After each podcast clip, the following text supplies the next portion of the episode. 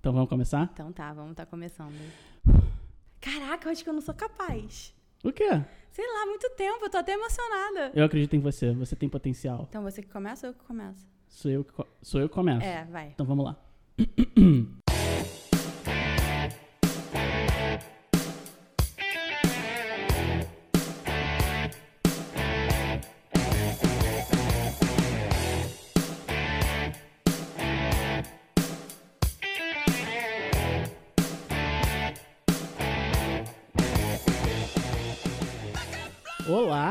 futuro! Eu sou o Thiago. E eu ainda sou a Vitória. E esse ainda é o Porquê Você Não Me Olha Durante. O podcast em que a gente fala sobre tudo sem entender absolutamente nada. Antes de começar esse episódio, eu quero lembrar vocês das nossas redes sociais. Estamos no Instagram e no Twitter com o arroba PQVC, não, sem o tio, me olha. E se você quiser mandar um e-mail pra gente, escreva para pqvc, não, sem o tio, me olha, arroba gmail.com. Vitória faz 84 anos que a gente não grava um episódio novo. Bota aí um- umas palminhas pra gente poder comemorar. Claro, mas tá desde que a gente começou a falar. Romão. Gente, quanta coisa mudou na vida de vocês desde o nosso último episódio, que foi em 1 de outubro.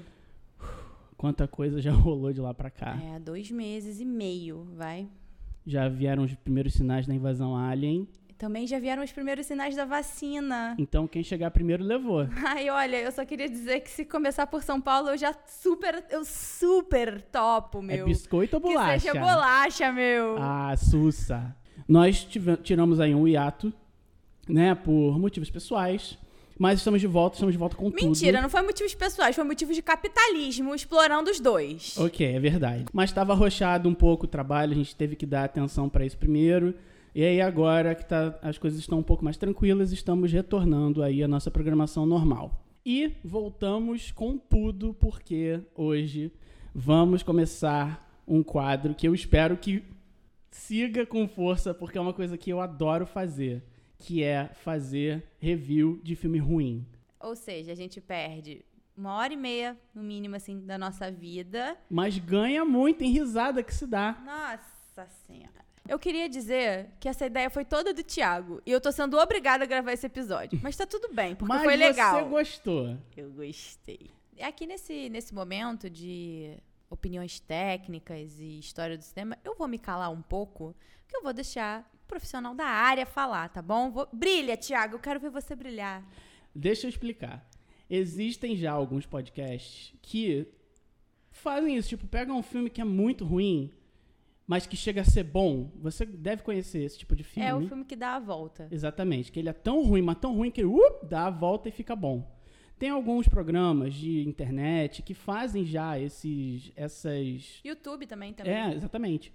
Que, que pegam esses filmes pra resenhar, pra ver o que acontece e tal. E eu queria muito fazer isso no podcast.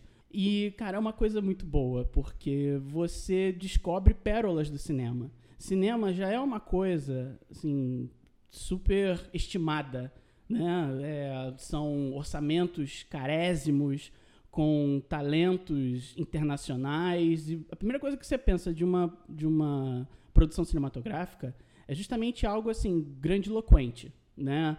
Porra, foram, sei lá, milhões de dólares ou de reais é, de orçamento, preparação do elenco, Meses e meses. meses e meses de trabalho, e aí você de vez em quando encontra uma perolinha dessas que, nossa, é para levar para sempre no coração. E é isso que eu gosto muito de fazer, que é pegar filmes que são tão ruins, mas tão ruins que chegam a ser bons, porque nesses filmes, quase todos, alguém olhou para aquele filme, para o produto final e falou: "Tá bom, pode rodar, pode mandar para o cinema". E É, essa é a minha obra-prima. é, É que nem aquelas pessoas é, que estão no Tinder e pegam uma foto to- totalmente borrada e pensam, essa é a foto que eu vou que conquistar tá, acha que tá uma arrasando. outra pessoa. É, é tipo isso. Tem pessoas que vão nesse pensamento até o final da produção. Tem uma galera que já pensa assim, na metade do filme, pensando, porra, isso vai ser um péssimo, mas agora tem que chegar, tem que concluir. Mas tem muitos filmes que são bons desse- dessa forma. É isso que nós vamos fazer hoje. Pegamos um filme brasileiro, porque é o primeiro filme, então a gente já vai começar devagar para você, ouvinte e alien do futuro, que também quer entrar nessa brincadeira com a gente. O- as perolinhas, né? as- os mais basiquinhos, pra depois a gente cair nas perolonas, os filmes ruins de Hollywood mesmo. Qual foi o filme que a gente acabou de assistir, Vitória? Bota a música do filme pra tocar, tocou pouco. Nossa! No fundo do meu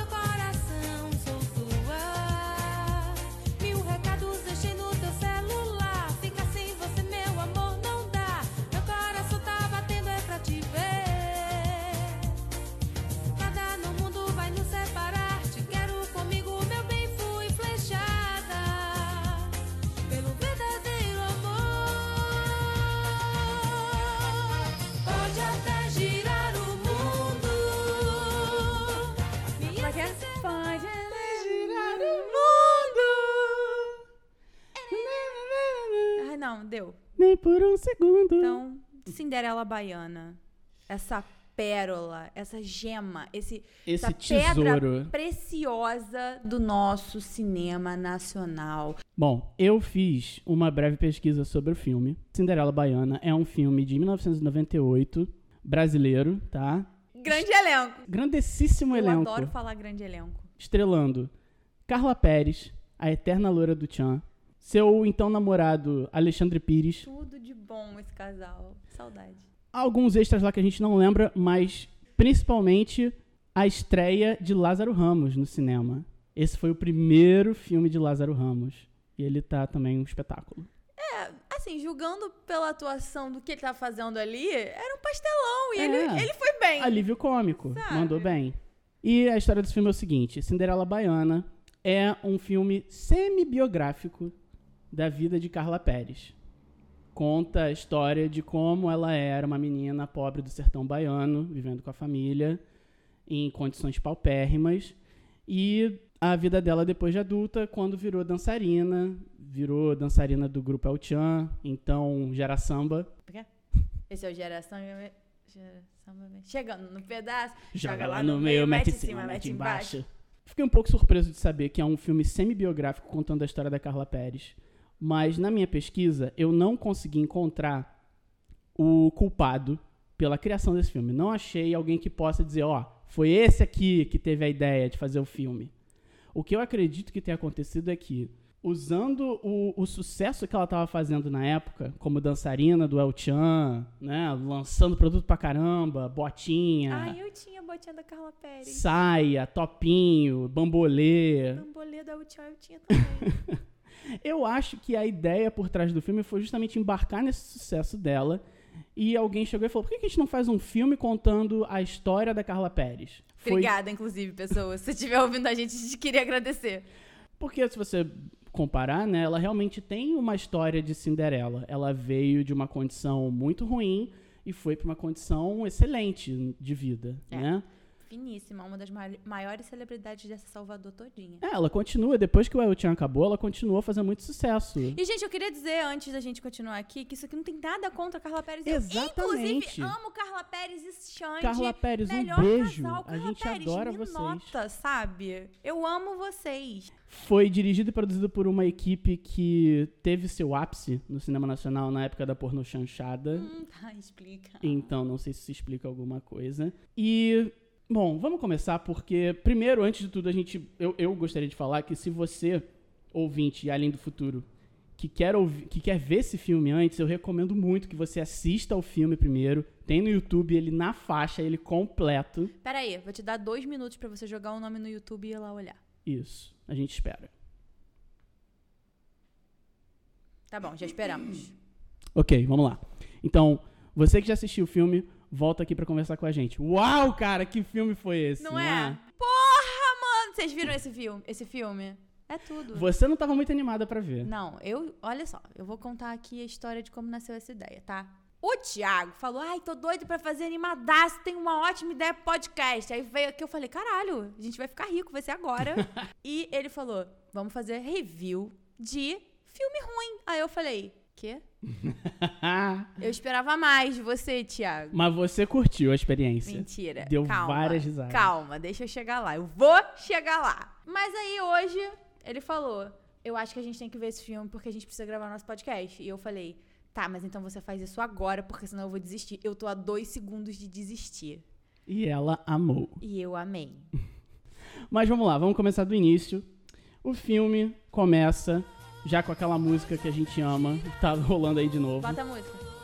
Que sem sacanagem, essa música toca pelo menos umas sete vezes ao longo do filme Eu inteiro. contei nove. Porra. Eu contei nove. A primeira coisa que aparece do filme já é Carla Pérez, crescida dançando com o Alexandre Pires num trio elétrico. Já bem sucedido, então. já super bem sucedida e os créditos rolando. Os créditos rolando. Ah, é. Ficou tipo duas horas de crédito, né? É, assim, primeiro filme que eu vejo. Primeiro não, mas assim, um dos poucos filmes que eu vejo que tem uma porrada de crédito no início. Nesse nível, assim, foi quase dois minutos de música. E não, e a gente já é brindado com um axézinho bom tocando. Porque assim, a música tocou 500 vezes, ficou insuportável, impregnada na nossa cabeça? Sim! Mas a música é gostosinha, cara. Eu adoro o axé dessa época dos anos 90. Sou criança dos anos 90. Thiago também, né, Thiago? Uhum. E, e cara, quem não dançou, né? Um seguro tchan, marru tchan. Segura, tchan, tchan, tchan, tchan. Eu tô segurando o tchan Até hoje. até hoje. Essa é só a introdução do filme mesmo, que é pra mostrar lá quem fez, os culpados, entendeu? Botar o logo o nome de todo mundo. E depois disso, cortamos para o sertão baiano, no Que- passado. Que não é bem. Acho que não é o sertão baiano. Acho que ali é os arredores da Lagoa da Baeté, né? Você que tem um pezinho lá, você que sabe dizer. Eu acho que é isso. Meus amigos de Salvador, por favor, Assistam o filme, me digam. assistam o filme e me falem se estou louca. É, e a gente, a gente tem uma noção da vida triste de Carlinhos e seus pais. Seu pai, seu Gomes, trabalha de jardineiro, né? Faz escola à noite. Sua mãe, bem debilitada, com uma saúde bem frágil, trabalha na beira da rua. Pedindo, Pedindo moeda, trocado. trocado na, na estrada. Cenas tristes, cenas É, tristes. são cenas bem tristes, mas são retratadas de uma forma muito caricata. Então torna meio. É. Isso, sabe? Nos primeiros minutos tem uma cobra, uma jiboia, que eu não sei nem se tem no sertão nordestino. Exatamente, é uma cobra muito bem tratada. É. Sabe? É Não cobra- passou fome aquela, Aquela cobra. cobra tá ótima, tá melhor que nós hoje em dia. Aparece uma cobra passando por cima da Carlinha, criança, deitada ainda em sua cama. Aí o pai vai e coloca um toco na cabeça da cobra pra tirar. E aí, ainda segurando a cobra viva, de verdade, se ajoelha pra câmera. Não dá pra viver assim! Essa casa tem muitos buracos. E aí o pai de Carlinha vai trabalhar, né, no seu serviço. E, se sente um pouco culpado, porque o dinheiro que ele ganha é pra pagar a escola dele. Pois é. E eles estão passando necessidades. É, mas ele. Mas a- Pontuam bem essa parte, tipo, ah, a gente vai seguir nesse planejamento pra você terminar esses estudos e a nossa vida melhorar. E aí, enquanto o seu Gomes vai pro trabalho, Carlinhos e sua mãe vão pra beira da estrada, que eu achei um pouquinho exagerado. Chegando lá, eu queria dizer que do nada, novamente, animais exóticos. Uma criança com uma iguana na mão, a outra com uma cobra na mão, que eu acho que é a mesma cobra daquela outra cena. Eu tenho pra mim que é a mesma cobra. E uns passarinhos vermelhos. Eu não sei se eles estavam ali pra vender aqueles animais. Vendendo animal silvestre na beira É. da estrada, eu entendi isso. Mas co- é aquela cobra, de novo, igual a cobra que ele tava reclamando é a cobra que, ele- que as crianças estão vendendo. Não faz sentido, sabe? A mãe e a Carlinha vão. Primeiro, Carlinha vai saltitando e cantando e dançando o tempo todo. Porque se você não entendeu, depois de ver o filme, ela gosta de dançar desde pequena. Então eles estão, tipo, sofrendo com cobra comendo o pé deles. E ela tá lá no fundo. E ela tá lá no fundo dançando, não, Não, importa. e o melhor de tudo é que ela faz uma cara de, de nada. Ela simplesmente não tem nem. A menininha que, que interpretou, né? Ela não tem nenhuma expressão. Ela tá lá no fundo, dançando com a boneca amassada dela, que ela Sim. tinha, que é triste essa boneca. e uma coisa que eu achei muito curiosa dessa cena também, da. Da estrada, porque as pessoas vão passando, vão jogando moeda, a moeda cai exatamente no buraco. Eu não entendia por que, eles estavam jogando terra do canteiro pro asfalto. E aí depois eu me liguei. Ah, eles estão tentando tapar os buracos da estrada. E eles estão pedindo esmola por isso? Eu acho que o que, que é, tipo assim, eu vou tapar o buraco aqui pra você passar em paz, então você me dá um trocado. Tipo isso. Eu acho que é isso. Só que, cara, tem uma, eh, tem uma das cenas que as- o cara joga, sei lá, 10 moedas. As 10 moedas caem dentro do buraco. E, E as crianças vão em cima. E assim, a mãe da Carlinha sofre bullying de uma criança. É, cara, falam, tia, você é muito velha pra estar aqui, vaza. É, vaza, vai trabalhar. Você já devia estar trabalhando, não pedindo esmola. E aí empurram ela no chão e a Carlinha tá lá atrás sambando. Tipo, com aquela cara de paisagem dela que simplesmente não expressa nada. E as outras crianças estão, ha, ha, ha, velha, você está caída no chão. Eu também não entendi a graça, mas tudo bem. O que eu tava falando com o Thiago sobre Carlinha do nada estar dançando é que Carlinha Parece que foi a. Como é, Thiago? A paciente zero da epidemia da dança que, que aconteceu em Estrasburgo, na França.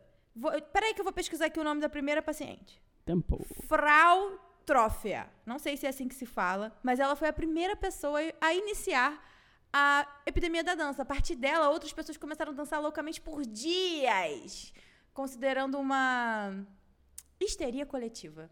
Bom, então, enquanto elas estavam lá sofrendo bullying na, na beira da estrada, seu Gomes, o pai da Carlinha, tá lá no seu serviço de jardineiro quando recebe uma proposta para mudar a vida deles, de um, tom muito natural. Não é mesmo? Eu escrevi aqui a minha anotação sobre o filme foi: Ele tá valendo! Gente, sério, a pessoa que aparece com a mudança de vida pro pai da Carla Pérez, do filme, da Carlinha ainda, ele tá valendo. Tinha alguém Com com, uma com um cartaz no fundo assim: Olá, senhor Gomes. Trouxe boas notícias. Consegui com o meu cunhado aquela Meu bolsa de cunhado? estudos. É. aquela bolsa de estudos em Salvador. Enfim, ele é chamado pra. Estudar Ele contabilidade. recebe essa bolsa de estudos e ia trabalhar de contínuo. Então ele fica muito feliz, muito feliz mesmo. Isso tudo em um dia, tá, gente? Isso tudo a gente contando, tá? Se, se É. passa em um de 24 horas. Talvez a- menos, talvez 12. É, a gente, enfim, a gente ficou um pouco chocado. Mas vai, Thiago, continua. E aí, E aí, seu Gomes, muito feliz com a notícia, corre pra casa pra contar pra Carlinha e pra sua, pra sua mulher, né? Só que, infelizmente, quando ele chegar lá, de novo, lembrando que foi tudo no mesmo dia, a mãe de Carlinha está morta e já sendo velada na sala de casa. O, o importante aqui é que, tipo, entre a hora em que ele saiu de casa pra trabalhar e a hora que ele voltou, a mãe de Carlinha, com a saúde debilitada e sofrendo bullying no meio da estrada, morreu entre os animais exóticos. entre os animais silvestres, morreu e estava sendo velada na sala de casa. E, pasmem, a pessoa tava doente, debilitada, durante o filme todo. Morreu, ficou perfeita. A mulher deitada lá sendo velada tava incrível. Ela tava ótima, a pele tava até hidratada. Eu fiquei chocada. Que foi o melhor momento dela. O serviço do- da galera que fez a maquiagem tá muito bom. Não, parabéns. tá de parabéns. Bom, depois disso, infelizmente, né, da perda da mãe, seu Gomes e Carlinha decidem ir para Salvador. Seu Gomes explica que mamãe morreu, mas ela vai estar sempre com você e nós precisamos ir para Salvador para eu continuar meus estudos. Mas antes disso, eu quero também trazer uma problemática em cima da morte da mãe de Carlinha. Diga. A morte de- da mãe de Carlinha é explicada porque o garoto quebrou a pá dela. É, parece que foi isso, né? Parece que foi a gota d'água Pra- do é, tipo sofrimento. assim, eu tava sofrendo muito e a- tava, eu tava aguentando tudo. Mas esse garoto que me fez bullying, quebrou minha pá, ele me matou. Foi ele que me matou. Ou seja, a gente abre aí precedente pra discutir a psicopatia em crianças, que a gente pode trazer em algum outro episódio, não nesse. Inclusive, não sei se você notou, mas tem uma hora lá que o garoto corre, quebra a pá dela na estrada e ela grita um não! Não, E aí você escuta e corre eco, todos é. os sertões do mundo. E morreu. E morreu, é. Quando ele tá conversando com ela no funeral, teve uma cena que acabou com toda a magia daquela história pra mim. Que a menina vira pro pai e fala: Mas a maninha. Gente, nenhum baiano fala a maninha. Nenhum baiano fala a maninha. Baiano nenhum bota artigo na frente pra falar de ninguém. Inclusive, isso tá errado. A gente fala aqui no Rio, mas é errado. Ela viveu entendeu? em Salvador, então ela Eu sabe. morei sete anos em Salvador e eu pude notar, quem nunca pisou lá e nunca falou com um baiano, sabe que nenhum baiano fala a maninha, é só maninha. E eu achei muito importante a gente falar disso aqui. Obrigado, Vitória, pelas suas considerações. Indignação. Aí fala. Mas aí veio, assim, a, a- realmente o que mostra, nossa, como a, a atuação tá viva nesses atores, né? A filha, que acabou de perder a mãe, vira pro pai e fala: Gosto tanto de você, painho. Eu Gosto- morri um pouco por dentro. Tanto de você, painho. Realmente é um sinal de amor, de afeto grande, né? E agora, o pior de tudo é, é a primeira noção de que esse filme não trata bem da passagem de tempo. É que eles decidem sair do sertão baiano, Isso tá tão anotado aqui pra mim também. vão pra Salvador, e aí, num átimo de segundo, num corte de câmera, o, o seu Gomes, o pai da Carla Pérez, tá colocando uma gravata num outro lugar. De repente, corta pra Carla Pérez já crescida, mulher feita. Não, Carla Pérez com no mínimo uns 20 e poucos anos ali. E ela era uma menina de, sei lá, 7, 8 anos. E aí, o cara, em seguida, da empresa, né, dele, que o seu Gomes está trabalhando, fala: porque você trabalhou durante três anos aqui conosco. Gente, a menina tinha oito, agora ela tem quase 25 e ela. Em três anos ela evoluiu tudo isso. O que, que tá acontecendo, sabe? Nem pra colocar embaixo também falando três anos depois, ou então 15 anos depois. É porque tá mais pra 15 anos depois, né? É. Enfim, Carla Pérez já aparece pronta pro estrelato. Eu anotei aqui a seguinte frase: Um sapato não conheceu o pé de Carlinha. Nesse filme, certamente Nesse não. filme, eu queria eu até queria fazer essa observação aqui que eu queria poder avaliar o figurino, mas um, a qualidade do filme que a gente encontrou não deixou muito bem. e dois, Carlinha passa parte do. Eu acho que o filme tem o quê? Uma hora e meia. Ela Uma hora e veste. vinte. É, uma hora e vinte. Ela veste três looks. Já muito. contando quando ela, quando ela criança. É. Era criança. então, assim, não deu pra avaliar o figurino, tá? Vou ficar devendo essa análise pra vocês. Mas é importante saber que Carlinhos não usa sapatos. Ela era uma pessoa que tinha uma casa. O pai dela trabalhava, ela não tinha uma havaiana, Pois é. sabe? A Havaiana perdeu uma oportunidade maravilhosa de fazer aí, sabe, uma, uma Viajou total. propaganda. Havaiana, você me contrate a gente para mais dicas. Quando a gente fizer o remake de Cinderela Baiana, É a sua chance, fique esperta. Eu, inclusive, vou ser a Cinderela Baiana. Eu quero poder olhar pro ator que vai fazer meu pai e falou: Gosto tanto de você, painho. Carla Pérez já tá crescida, seu pai tá com um emprego num escritório de Contabilidade. contabilidade em Salvador. E ele acaba, nesse momento, inclusive, de ser promovido para assistente de Administrativo. assistente administrativo. né? E ao longo do tempo a gente vai vendo que ele vai crescendo no cargo. Né? Só que, mais uma vez, não é bem colocado, não é bem estruturado essa passagem de tempo no filme. Pouco importa. O que importa é que agora a Carlinha tá grande, entendeu? Ela volta para casa depois de visitar seu pai, um pouco sem motivo. Mas ela chega em casa, liga o rádio e começa a dançar. Porque é isso que Carla Pérez Toda vez que eu falar de guiriguirig, é porque ela tá dançando. É um momento em que ela dança no filme, ela dança bastante. Nesse momento que ela chega em casa, ela descobre seus o que serão seus novos parceiros no filme, né?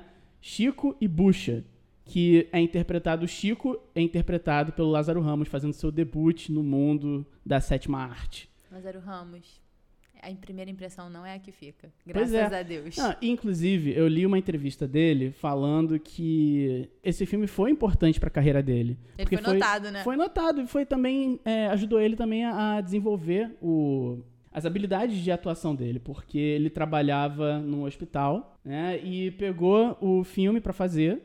Com o dinheiro que ele ganhou do filme, ele investiu na carreira, investiu em aulas de teatro, de atuação. É isso, gente. É o primeiro passo, tem que ser dado, sabe? Isso aí. Não dá pra ter vergonha de trabalhar. É isso. É, isso que é importante. Lázaro Ramos, obrigado mais uma vez por você existir. Assim como muitas coisas nesse filme, a construção do apelido Cinderela Foi péssimo. foi pé. Não existiu, né? A construção. Ele simplesmente. Lázaro Ramos simplesmente solta Cinderela.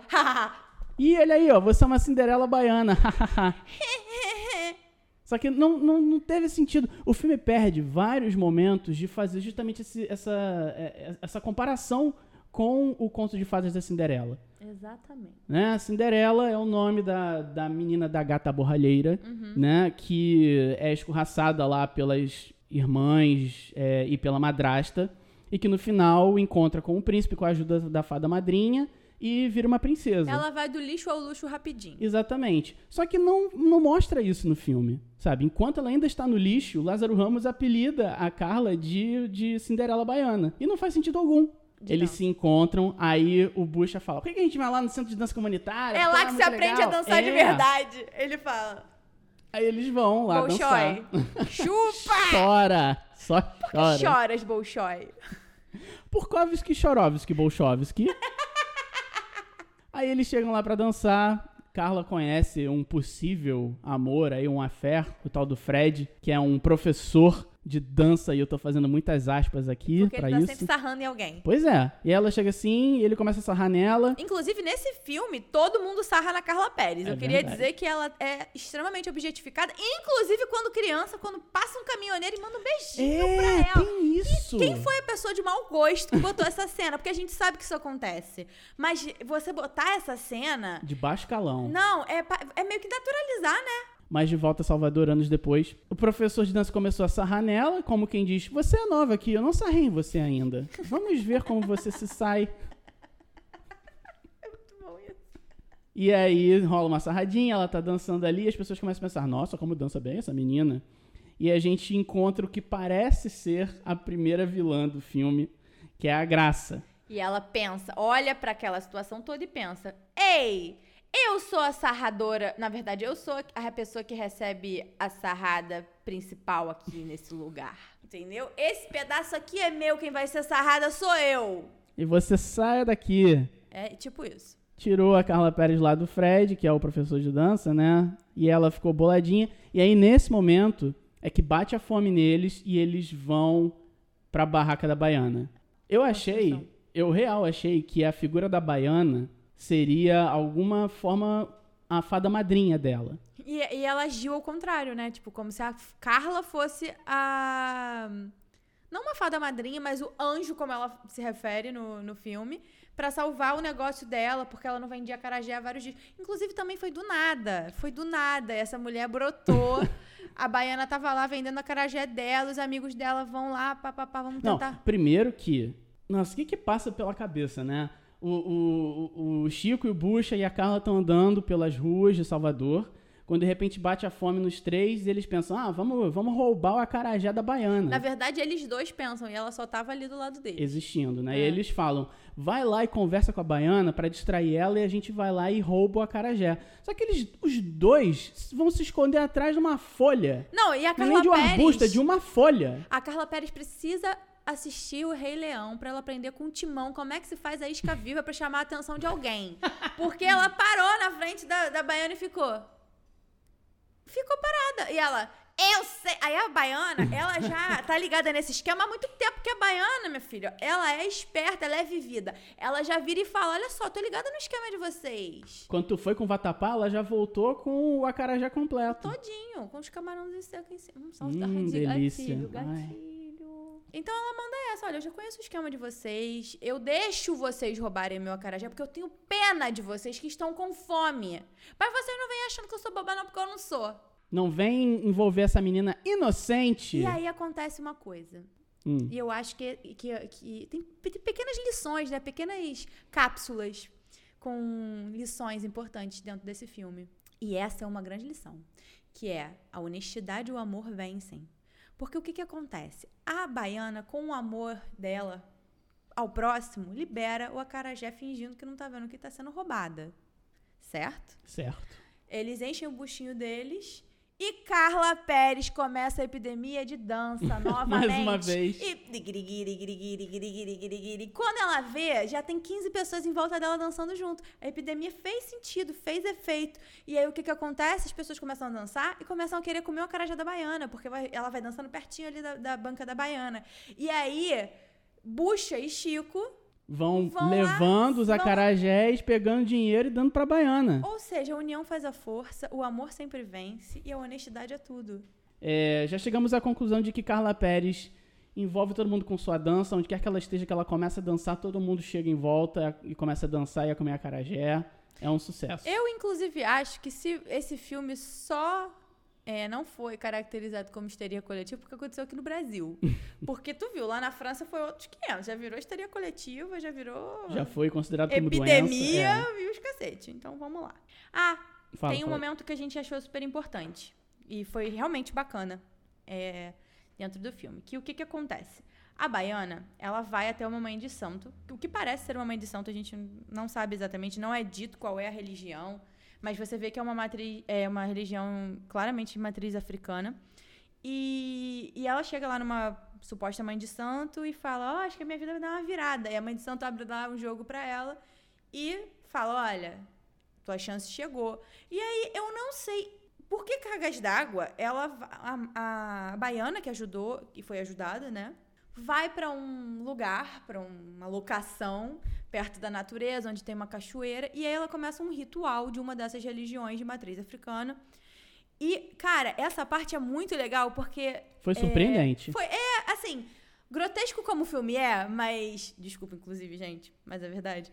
Eles pegaram é, orixás é, e o que eles representam e simplesmente foram colocando vários atores caracterizados. E eles botaram em volta dessa cena enquanto ela faz uma dança é, com uma outra pessoa também que entra na cena. E eu achei isso muito positivo, porque essa essas religiões, elas são extremamente. sofrem muito preconceito, são Demonizadas. demonizadas. Em 98, alguém se preocupou em botar aquilo e falar assim: não, isso daqui faz parte dessa cultura aqui, desse contexto, então eu vou botar. E achei incrível. E aí, depois desse ritual, a mãe de santo volta pra falar com a baiana e fala: Olha, realmente, essa menina é importante. Ela é meu anjo. Ela é um mensageiro da boa sorte e pode mudar a sua sorte. E meio que fica por isso mesmo. É, não, não teve um, um final, não teve uma conclusão disso. A conclusão é que a Carla, ela inclusive fala anjo. Eu não sei se nas religiões de matriz africana acredita-se em anjo, mas ela usa a palavra anjo. Inclusive, ainda voltando aí a, a- a termos atribuídos a Carla, enquanto ela tá lá, assim, na primeiro, no primeiro encontro com a baiana, que ela começou a dançar e o povo começou a chegar junto e comprar o acarajé, a baiana vai e fala, eu anotei aqui, que eu precisei Essa frase foi bem ta- também com a naturalidade incrível. A baiana vai e fala: Mas essa baianinha parece uma Cinderela. Será que é um anjo que veio iluminar a minha vida? Mais uma vez, o- a, a relação com o termo Cinderela que não faz sentido algum. Não, e, ela- e ela- é isso que você falou. O filme perde as oportunidades certas de fazer esse paralelo entre a Gata Borralheira e a Carla Pérez. Pois é. Entendeu? Então Ah, vamos lá. Enfim, nesse momento em que, enquanto a baiana tá se consultando com a mãe de santo, Carla, Pérez tá o quê? dançando. A essa altura você já sabe o que a Carla Pérez tá fazendo. Ela tá... Te dou uma chance. Gente, sério, as cenas de dança desse filme, não só da Carla Pérez, tá? De, de grupo, do grupo de dança também. Elas são infindáveis e a coreografia é sempre... Qualquer coreografia, tipo, de qualquer pessoa simplesmente pega, assim, bracinho, bracinho, perninha, perninha. E eu, eu, Vitória, gente, ó, dos talentos que você pode ter, o meu último talento é dançar. Eu sou totalmente descoordenada e eu me senti capaz de fazer aquelas coreografias que botaram no filme. O filme tem uma hora e vinte de duração, mas se você tirar todas as cenas de dança, acho que tem 40 minutos. Eu acho que tem menos. Enquanto o Carlos está dançando. Não, e o melhor de tudo é que nessas cenas de dança, a Carla Pérez não se destaca. É, cara, ela fica sempre no fundo da sala. Depois da consulta com a mãe de santo, da baiana, voltamos a Carla Pérez com Chico e Bucha dançando por Salvador. A E eles, turminha do barulho. e eles cruzam para uma outra academia de dança, que seria a academia de dança mais profissa. O professor olha para ela, ela olha para ele, mas acaba. Era só para estabelecer, né? Olha, essa aqui é uma, uma companhia de dança. Ah, não, e tem uma- também um diálogo excepcional. Eles estão na rua e Carla Pérez ouvindo uma música pergunta: De onde vem essa música? E aí o Bucha vai e fala: Ah, vem dessa janela aí. É uma companhia de dança. Então, Gente, é tudo de bom. de onde vem essa música? Ah, acho dessa que vem janela. daquele celular ali perto. Mas até pode vir, mas de uma janela não, sabe? Mas, mas o- o- é a naturalidade, sabe? Aham. O diálogo bem escrito é algo assim É incrível. tudo de bom. Realmente são pequenos. O que, que tu faz se você vira pra mim? De onde vem essa, essa música? Eu falo, ali de quem tá tocando música. Tu vira a mão na minha cara, não vira? Eu acho que eu viro. Então, As duas. juntas. Tá chegando agora na parte em que a gente encontra o melhor personagem do filme. Esse cara atuou. E esse cara tem um figurino pra gente comentar. Com certeza. Nossa, esse cara é de longe a melhor parte do filme. Nós agora somos finalmente introduzidos, apresentados, melhor dizendo, ao Pierre, que é simplesmente a melhor coisa que já aconteceu nesse filme. Por onde anda Pierre? Um beijo. Um beijo pra, pra Pierre. Pierre. Depois que Carla Pérez encontra lá sua segunda possível escola de dança, a gente é apresentado a uma figura extraordinária, que é um... Ele é um Produtor, é, um né? produtor de shows. Ele aparece já, assim, brilhando, falando no telefone em inglês, no inglês meio macarrônico. Ele fala todas as línguas. fala todas as A línguas. gente contou inglês, alemão, é, espanhol. Espanhol não, francês. Francês. Eu ouvi espanhol também. Espanhol Ou seja, todas. e português. e português, né? As gente? cinco principais. E assim, não falou mais porque o filme acabou, o filme é curto. Pois é. Entendeu? Porque Se desse ti- espaço, se tivesse mais 20 minutos de filme, ele tinha dominado o mundo. Pierre aparece falando no telefone, marcando vários shows, sucesso a rodo, entendeu? Salvador é o lugar pra se estar.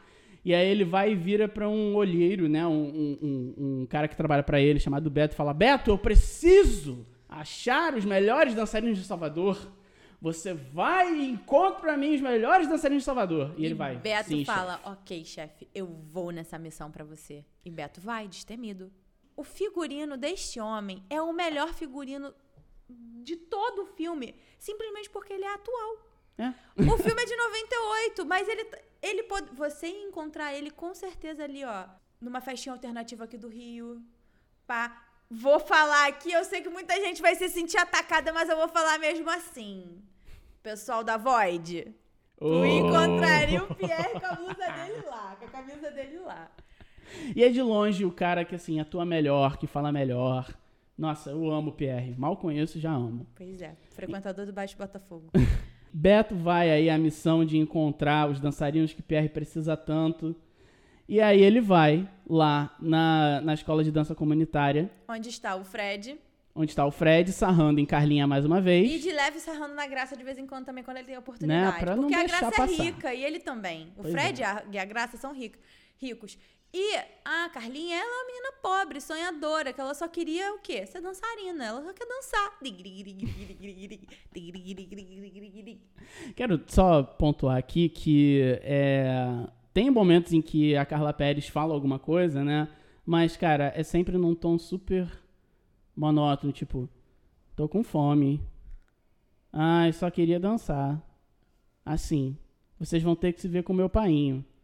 É só isso. É, ela não Ela realmente. Cansa ela um é pouquinho. meio Chuck Norris nesse filme. Uau, que elogio.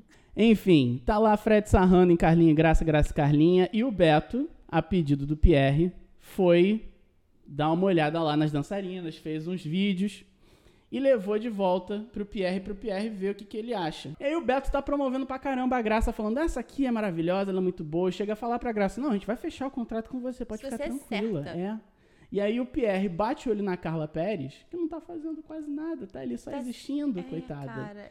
E ele tem um treco, fala, essa! Que corpo escultural! Ah, e eu essa pensei. lourinha! E nesse momento eu pensei, ele quer uma bailarina ou uma mulher pra objetificar? É, fica aí a dúvida, Fica né? questionamento pra você aí. E aí já dá pra sacar que, né, Pierre vai fazer de tudo pra pegar a Carla Pérez. Mas tem um momento muito bom antes desse derradeiro encontro em que Carla Pérez é coitada, assim. É um momento meio chato, né? Ela é meio que escorraçada pela graça. Ai, a graça, ela não tem nada de graça. Graça não presta. Graça não tem graça. Sabe? A Graça chega, porque o, o Fred tá sarrando na, na Carla Pérez. E aí a Graça chega e fala: Como ousa? Quem você pensa que é? Quem vai ser sarrada aqui sou eu. É, você é umazinha, uma pobretona. Pobretona é uma Mandou palavra, né? pobretona. Pobretona. Deu uma esculachada na Carla e a Carla foi embora chateada da vida com os seus amigos Bush e Chico. Na cena seguinte, ela vai tentar encontrar com o Fred pra ainda ver se desenrola alguma coisa com ele. Só que o Fred já tá, assim, cabeça feita. Não, poxa, a Graça deu o toque lá que você é pobretona Não, e pobretona e, e não também, pode. até esse momento, a graça tava prometida de estourar. É, E o Fred sabia. E ele tava dando uns pega na Carla por fora, Uhum. entendeu? Ele, uns pega assim, não aparece a Carla beijando ninguém, nem mas nada. Mas fi- intenção, maldade. Fica ali a é. malícia, entendeu? Você vê que tem a malícia. E aí vem a melhor cena pra mim. e eu quero falar uma coisa. Essa cena salvou o filme inteiro, porque eu não esperava. Carla sai chateada, mas vai atrás de Fred, porque a- o Fred era o quê? O alívio dela, né? Sim. Era o momento em que ela falava, eu sou gostosa, tem alguém me querendo sarrar em mim.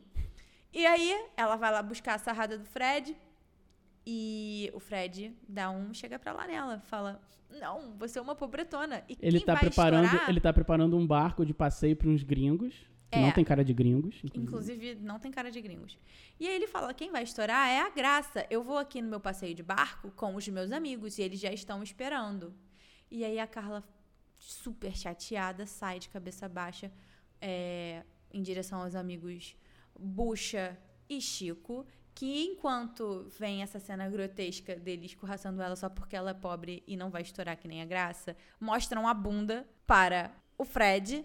Eis que no meio de toda essa confusão que tá acontecendo, a mulher que tá dentro do barco vê a, a Carla Pérez indo embora e com uma cara de nojo grita: Oh God! A suposta gringa olha pra Carla Pérez e fala, Oh, God. Ela fala: Oh Oh, God. God! Oh God! Mas assim, é tão rápido que a- é hilário. E, e não cabe, simplesmente não tem nada a ver. Ela não- eu não sei se ela tá falando oh God da Carla, que não tinha nem sapato, Ou se ela tava falando da bunda do Chico do Bucha. O importante é que, tipo, tá no momento dramático, Carla Pérez está, assim, na sua derrota, e de repente corta, assim, um meio segundo. Oh, God! Não, ela tá na acaba. derrota total, porque ela tá com aquele figurino há uns três dias de filme. E descalça. E descalça, andando pro Salvador todinha descalça, gente. O pé dessa menina tá cascudo. Não, e detalhe, ela tá esse tempo todo fora de casa, e, e não parece que em momento algum ela voltou pra casa. Não, e nem o pai dela procura por ela. Onde É. tá essa menina? E a escola? Ela estudava. O que, que aconteceu, sabe? Tudo foi pro saco. A realidade dela virou passear com o Chico Kumbucha e Dançar, sarrar no Fred. dança- deixar o Fred, Fred sarrar sarrar nela nela. e procurar. Eu não sei em que momento ela começa a frequentar aquela outra escola. Eu acho que é- já é logo agora, que ela, que ela meio que leva um, um chega pra lá a- do Fred. ela já frequentava essa escola. Por quê? Nesse momento, depois, vem alguém procurar por ela.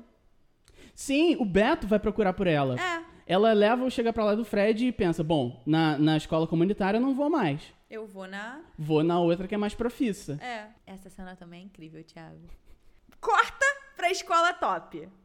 Tem um professor muito animado ensinando uma dança muito louca pra umas criancinhas pequenininhas, assim, que não acompanham, tadinha, as coreografias, porque elas não têm nem corpo suficiente pra fazer aquela coreografia. Entra o Beto e fala pra esse professor assim: Eu tô procurando uma loirinha meio esfarrapada, uma simplesinha. Ah, eu sei quem é, uma e simplesinha falando, esfarrapada. ah, uma, uma que parece uma mendiguinha, que tá sempre descalça. Exatamente. Uma toda suja. Gente, o que, que é essa cena? A maneira de descrever a pessoa. Que, que não tem tato, não tem delicadeza, tá ligado? O que, que aconteceu com essas pessoas? Perderam a humanidade delas. Beto segue aí procurando a, a lourinha do Pierre, Enquanto ela tá lá na dança. enquanto ela tá lá na dança profissa com o professor, que foi, sinceramente, uma cena que eu não entendi. Porque ela chega, ela, ela decidiu, não vou mais na dança comunitária. Beleza. Foi na dança profissa, entrou lá no meio da dança enquanto a galera tava fazendo a coreografia, começou, pegou a coreografia num segundo, o professor chega pra ela e fala, você até que leva jeito, agora só falta aprender a dançar. E ela fica putaça. Fica bolada. Do tipo assim, ah, pronto, até você agora tá querendo me dizer que eu não danço. E vai embora. Só que com aquele carisma que vocês já sabem. É a mesma cara de quem diz que tá com fome. Só que ela, ela vai embora nessa hora, bolada do cara falar que ela não sabe dançar, mas ela volta. Então, tipo, perdoou, o que que rolou?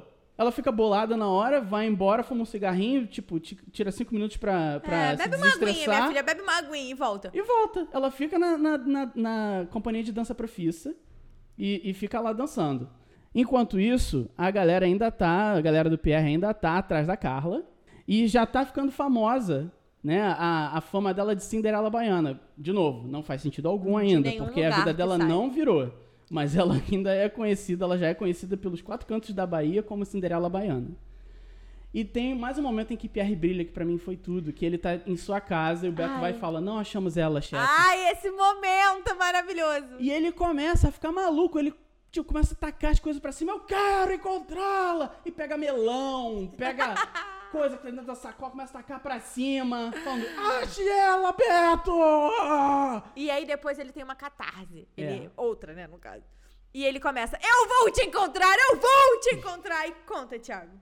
Ele vai até a, varanda de sua casa, que, né, inclusive, convenientemente dá pro elevador Lacerda. Não, é de um lado é o elevador Lacerda e do outro, pra quem já foi em Salvador, é o mar, né? A beira- beira-mar, assim. Mas ali naquele pedaço onde ele tá, não tem praia. É, tem um porto mesmo, sabe? Então não sei em que localização tá aquela casa. Mas enfim, ele vai até a varanda e olha por um. por um. Por um calma. Ele olha por um telescópio que tem ali na hora e começa a olhar pra Salvador. E falando, eu vou te encontrar, Carla, vou te encontrar, E aí, Cinderela Baiana. cinco lugares depois, Cinco pedaços que ele olha, no último ele vê uma roda de samba com Carla, Bucha e Sambando. Chico sambando. E fala, achei! Busquem ela! E, cara, o pior é que filma tudo, entendeu? Em vez de cortar pra ela já chegando no- na sala dele, ele vê, aí fala, busquem ela! Aí os capangas vão lá embaixo, pegam ela pela mão, tira da roda de samba, volta, ela sobe pra casa dele, e aí os capangas falam, ele já vai encontrar com você. E ela tá lá, né? Sem tudo- entender nada, mas... Como eu vim parar aqui, sou É. apenas uma camponesa. É, tipo, eu só tenho seis anos, sabe? E, e assim, com aquele carisma de sempre. E aí é a hora da virada de Carla, Não, né? e até então a casa dela e o pai dela sumiram. Não, ninguém sabe o que aconteceu. Eles não existem. Mas é o momento da virada pra Carla, em que Pierre encontra com ela e fala: Por que você não vira uma dançarina da minha companhia? Nós vamos fazer um grande espetáculo. Você Detalhe. vai ser a minha protagonista e ela fala, Prota- o "Pro quê? Outro momento também que a gente esqueceu de falar é quando ela tá no barco com o Fred e o Fred pergunta pra ela: E aí, você vai amanhã pra seleção? Ela vai e fala: Seleção, mas eu não jogo futebol. Ai, tudo! Esse momento foi demais, sério. As pessoas que criaram esse roteiro e essas falas, cara, obrigada. Pierre finalmente encontra a Carla e fala: Você vai virar uma super dançarina de sucesso, você vai ganhar o mundo e tal, vai estrear no espetáculo. E detalhe: espetáculo que é bom, que ele fala pelo menos umas duas vezes, a gente não vê. A gente não, na verdade, a gente vê um dia ela cantando, dançando, né? É. numa boate. É, mas antes disso, que ela resolve trabalhar com o Pierre, né? A Pierre vira pro Beto e fala: Beto, leva essa bonitinha pra um banho de loja. Ah, e a loja? A loja, era melhor não ter tomado banho de loja. Era melhor ter ficado com o vestidinho dela três dias. Pareceu que o diretor chegou pra ti e falou: Tia, pendura umas roupas aí na tua sala, que a É. gente vai fazer uma cena de um filme aí. Não, assim, ela até parece com umas outras roupas mesmo. Inclusive, Finalmente muda o figurino. finalmente a gente tem um objeto de estudo aqui, de figurino. Tirando o Pierre. Ela usa um tubinho preto numa cena que me surpreendeu. Pena que ela tá descendo lá na casa dela, tem uma lama pra ela pisar. E ela tá de salto. E ela tá de salto. Ai. Mas ela tá linda mesmo. Ali, realmente, eu adorei a roupinha dela. É finalmente também o momento que ela volta pra casa depois de semanas na rua, dançando Exatamente, e com comendo várias acarajé. caixas, vários pacotes de coisa. em dois minutos, ela virou a cara pra todo mundo, porque ela, ela nem com o Beto falava direito. Ela virou pro Beto e falou: amanhã a gente se encontra no escritório. E nem assim, obrigada. nada. Amanhã a gente se vê no escritório. Pá, foi embora. Aí o Bucha e o Chico ajudam ela a carregar as coisas e quando ela... Ah, tá bom, tchau. E tipo, o que, que aconteceu? Cadê a humildade, Carla Pérez? É, inclusive, Você já foi mais humilde. Bucha fazendo um perfeito papel de bucha, né? Porque desse momento em diante, eles são completamente ignorados por Carla e nada acontece na vida de Bucha e Chico mais. E aí, nesse momento de virada, o que acontece também é que o Bush e o Chico param de aparecer com ela, porque é- ele- ela dá- eles dão a entender que ela deixou pra lá, ela meio que subiu pra cabeça o dinheiro e a fama.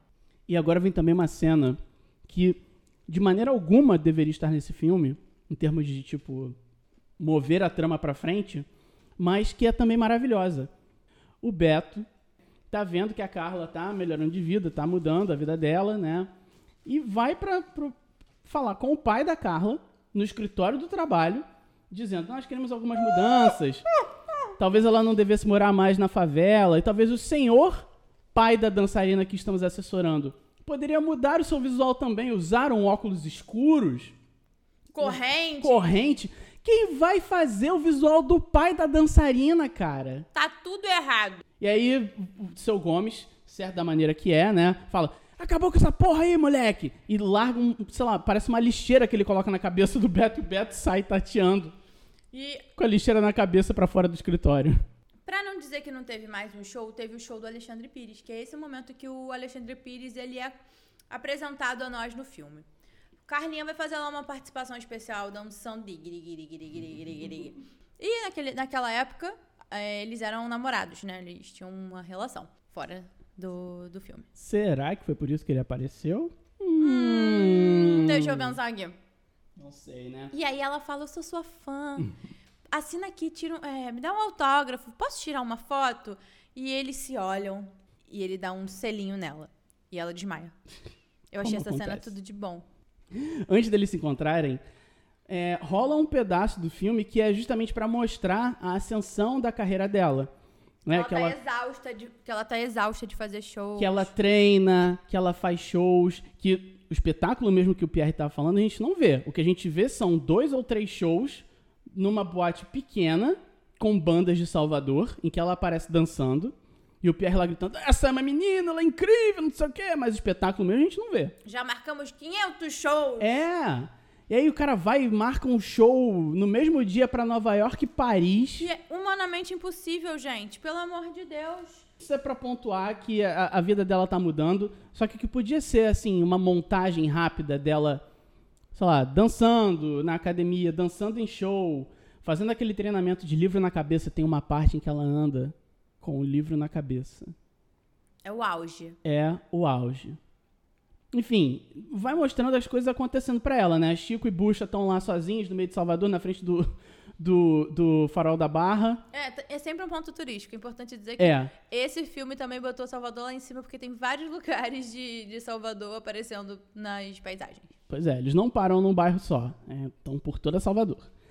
Então, o que podia ter sido feito e concluído, assim, com 30 segundos, eles estenderam por, porra, sei lá, 15. Que aparece ela dançando, é, aparece ela treinando, e aí aparece ela com o Pierre, e o Pierre, inclusive, tá dando em cima dela. É, ele, ele inclusive fala pra um jornalista dizer que eles estão juntos. E aí é esse momento que as coisas começam a ficar ruins, né? Porque o Pierre começa a arrochar no ritmo de trabalho dela.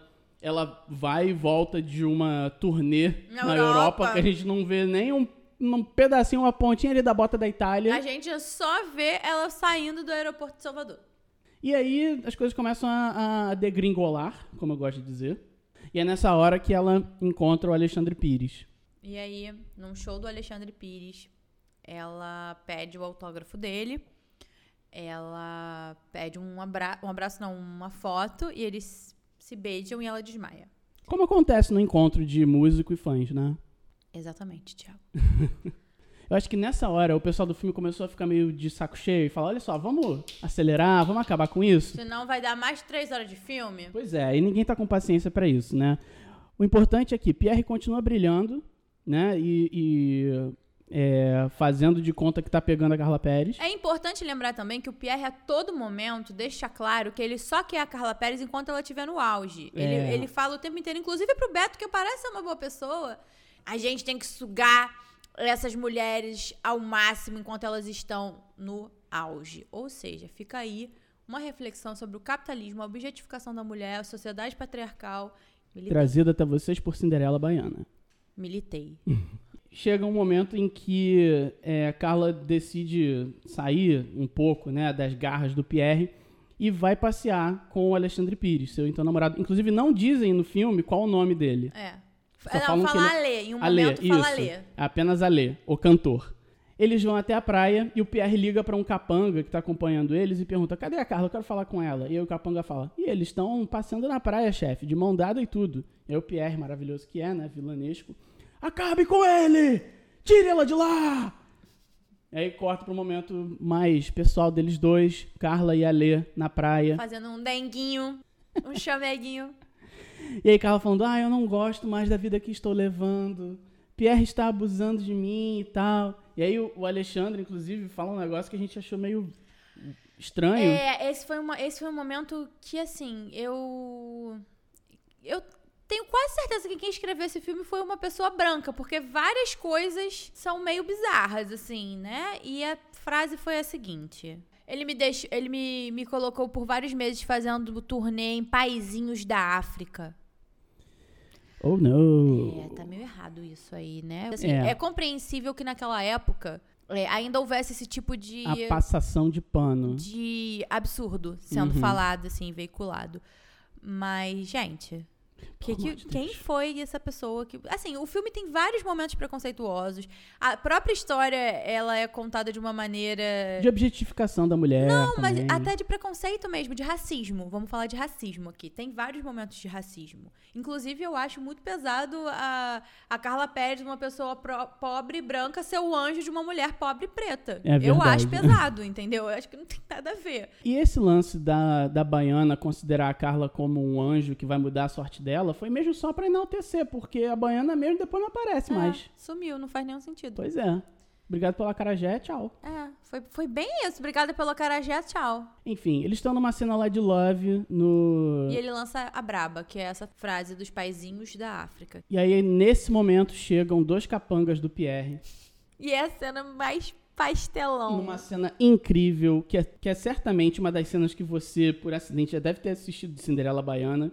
Que os capangas falam: Alê, é o seguinte, o chefe mandou você ficar na sua, que é de cantor, não de ficar cantando as, as dançarinas. E começa uma cena de luta bizarra. Que só termina melhor porque Só melhora. Chico e Bucha chegam lá pra defender. E mais uma vez, Bucha fazendo um papel de Bucha excelente. Eles simplesmente são abandonados no meio do filme, porque Carla tá fazendo sucesso. E não tem mais tempo pra perder com seus amigos pobres. Pois é, mas eles saem do nada quando estoura a briga, entendeu? Acabam com os capangas lá do, do Pierre de uma maneira ira- hilária. Se você prestar atenção, o, o Lázaro Ramos puxa um deles pela orelha, dá uns catiripapo nele e acaba assim. Alexandre, Alexandre Pires acaba desmaiado no colo de Carla e aí a porrada tá estancando e Carla tá, Tá alisando alisando o rosto dele. Tipo assim, novamente, Carla e seu poder de simplesmente estar alheia a tudo que ocorre. Na, na infância ela tava sem carisma, com aquela cara fechada dela. E no meio da porrada estancando. Ela, ao invés de, sei lá, sair correndo buscar ajuda. Não, ela tá alisando o rosto de seu amado. Quero aproveitar e dizer que surgiu meio do nada esse romance, né? Foi só mesmo pra servir Eles pra deram dizer... um beijo, ela desmaiou e tá aí. É, foram na praia e estão juntos. Depois disso, Carla vai tirar satisfação com o Pierre, vai até o escritório e encontra, pasme você, Pierre mandando o mesmo papinho furado pra uma outra mulher. Ela podia fazer de tudo, mas o que Carla Pérez escolheu fazer foi pegar um vaso imenso e tacar no chão pra chamar a atenção dos dois, porque não tinham notado que ela ainda que ela já estava lá. E, a garo... e ele tava em cima da garota e a garota tava tipo. Não, ele tava, tipo, quase trepado em cima da garota. Quando ele virou pra ver a Carla, ele começou: Cadê o Siso? Cadê o O Siso? Cisco! Ah, Cisco? É. Eu pensei que ele tava tentando achar o Siso na boca dela. E quando a Carla sai bolada, depois de ter quebrado o vaso, ele vira pra câmera e fala: Era só um cisquinho desse tamaninho! Provando que é a melhor coisa desse filme. Ele é o melhor do É um filme. presente pra gente. Mais uma vez, a produção, tipo, fica de saco cheio e fala: olha só, passou um tempo, tá? É, Carla Pérez continua fazendo sucesso. Ela agora tá com o Alexandre Pires, o Bush e o Chico continuam amigos dela. E ela ficou de boa com o Pierre. Porque aparece ela falando no telefone com o Beto, que é o, o- o mão direita do cara. E falando: olha, tá tudo bem, eu tô recebendo várias propostas, os negócios vão bem. Tô com o cara que eu amo, com os meus amigos. E aí o Beto falando, não, o Pierre continua a mesma coisa. E aí mostra o Pierre falando com outra mulher. E falando com sete telefones ao mesmo tempo em várias línguas Várias diferentes. línguas, como sempre. Que esse cara é um poliglota. Nossa, ele é perfeito, sério. Demais. E, e termina assim, sabe? Não tem nenhuma Não. conclusão. Não, tudo bem, eu digo assim. Peraí, ainda vai ter a cena final que é maravilhosa. Que é, tipo, tudo pra mim. Mas não tem uma conclusão, assim, dos conflitos, sabe? O vilão não... Não, sabemos que fim levou Graça nem, nem Fred. Nem Fred, Não sabemos que fim levou o professor da. é, da escola profissa. Exatamente. Sabemos que Pierre e ela terminaram meio que ok, tá bom, suave. O Pierre continua lá com, com o papinho furado dele pra cima das outras Continua dançarinas. explorando outras dançarinas. O Beto continua trabalhando para o Pierre, provando que talvez não seja uma pessoa tão boa assim, porque tá vendo tudo errado acontecer e segue lá. O pai dela virou sócio do escritório, então isso foi legal. É, esse, esse é, ele é, ele é o- a única pessoa que tem um fechamento, né? Pois é. A única É. que, tipo, teve um- uma progressão, assim, do início pro fim do filme.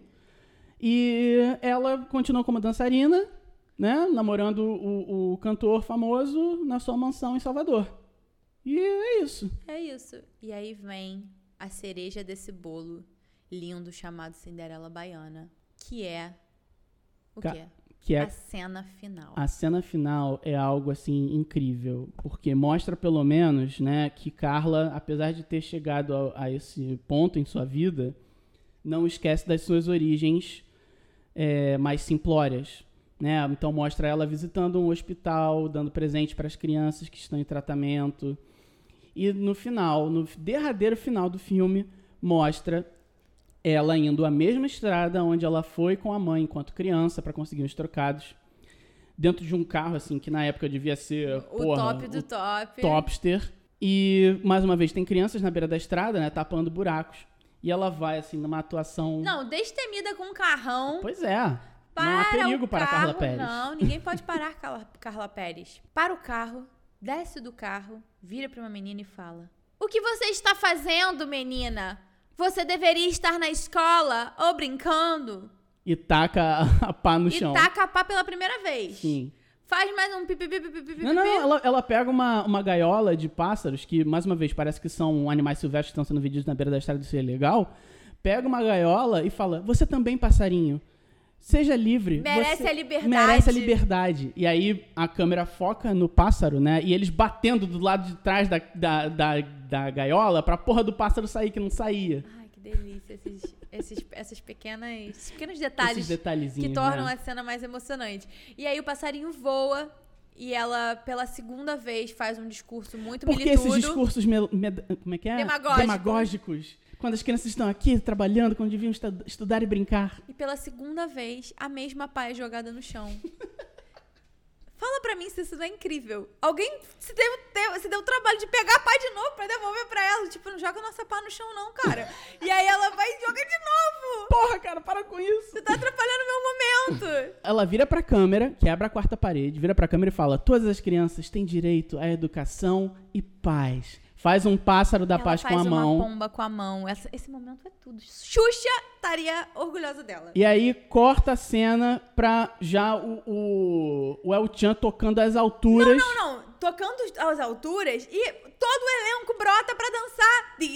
Brota uns digirigirigiri. 25 figurantes do nada. 25 é pouco, vem muita gente. Sério, vem muita gente. Eu tenho, eu tenho pra mim que esse foi um momento de confraternização da equipe. É, tipo, Porque acabou. era muita gente. E outra coisa, brota lá o, o tal do helicóptero e do nada umas pessoas vestidas de preto, dos pés à cabeça. Que parecia tipo SWAT. Não, é, parecia polícia militar, alguma Eu não sei o que tava acontecendo. Eu só sei que esse final foi muito pra mim eu fiquei confusa e fiquei me perguntando: onde estão Chico e Bucha? Certamente na piscina onde eles apareceram pela última vez. Eu, onde eu estaria. Bom, e termina assim Cinderela Baiana, com todos os figurantes e toda a produção dançando no meio da estrada de Salvador. O pau que nasce torto nunca se direita. Menina que o que? Eu não lembro da letra. A menina que requebra a mãe, pega, pega na, na cabeça, cabeça, lá, ela não vai.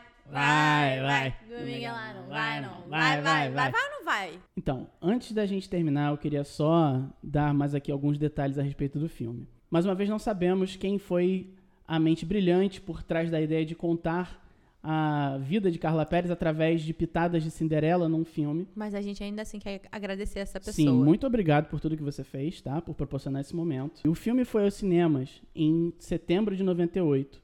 Foi um fracasso de crítica e público retumbante. Por quê? Ele não é um filme muito bom, né? Não fez muito sucesso. E aí, a pedido dos atores, de Carla Pérez, inclusive, ele foi retirado dos cinemas com antecedência. Anos mais tarde, surgiram fitas de vídeo do filme. Comercializáveis? Comercializáveis, foram poucas. Também acho que acredito a pedido de Carla Pérez, né? E hoje você encontra uma fita de vídeo, uma fita de vídeo desse filme, VHS. Cinderela Baiana, VHS, por 94 reais. Pra você ver o nível É, da pérola é. rara. Caraca! Pra você ver como é raro esse filme. E se você tem curiosidade, por favor, vá assistir. Tem na íntegra no YouTube, entendeu? Ele completo pra você se cagar de rir. Porque foi quase isso que aconteceu aqui em casa. Gente, vejam Cinderela Baiana. Aprendam com as lições desse filme e retornem pra gente o que vocês acharam. Sim, se você assistir esse filme e notou que a gente esqueceu alguma coisa, pulou algum detalhe, A gente quer saber porque a gente já falou isso aqui antes, mas o episódio ele não acaba aqui. A discussão ela tá aberta nos comentários do nosso do post do episódio. Então, gente, por favor, discorram sobre Cinderela Baiana. Contem quais são as melhores, os melhores momentos pra vocês. A gente quer saber tudo. você indicaria esse filme? Eu indicaria esse filme. Eu também indicaria esse filme. Quantas, quantas cabecinhas de alien a gente dá pra ele? Uh, mas peraí, a gente tá fazendo em termos de tipo filmes ruins que são bons? É, Nossa, em termos de filmes ruins que são bons, eu dou quatro cabeças de Alien de cinco. eu também. Não, eu, é, eu também. 4 de, de 5. Isso. Então, fechamos em 4 de 5. Fechamos em 4 de 5. É isto. Bom, acho que é isso então, né, Vitória? Então é isso, Thiago. Então tá, tá um bom, beijo, então. ó. tá? Vai com cuidado. Um beijo. Cuidado aí viu? com a estrada emburacada. Tchau, tchau. Olha Beijo. a cobra. Ué, cadê? Ela vai. A cobra subir. A cobra subir. A cobra subir. Tchau! Beijos. Salakatula, Mechkabula, bibbidi bobbidi boo. Put them together and what have you got? Esse episódio foi criado por Tiago Távora e Vitória Tavares e editado por Tiago Távora. Nossa identidade visual foi criada por Vitória Tavares e quem cuida das nossas redes sociais é a Vic. Bibbidi bobbidi boo.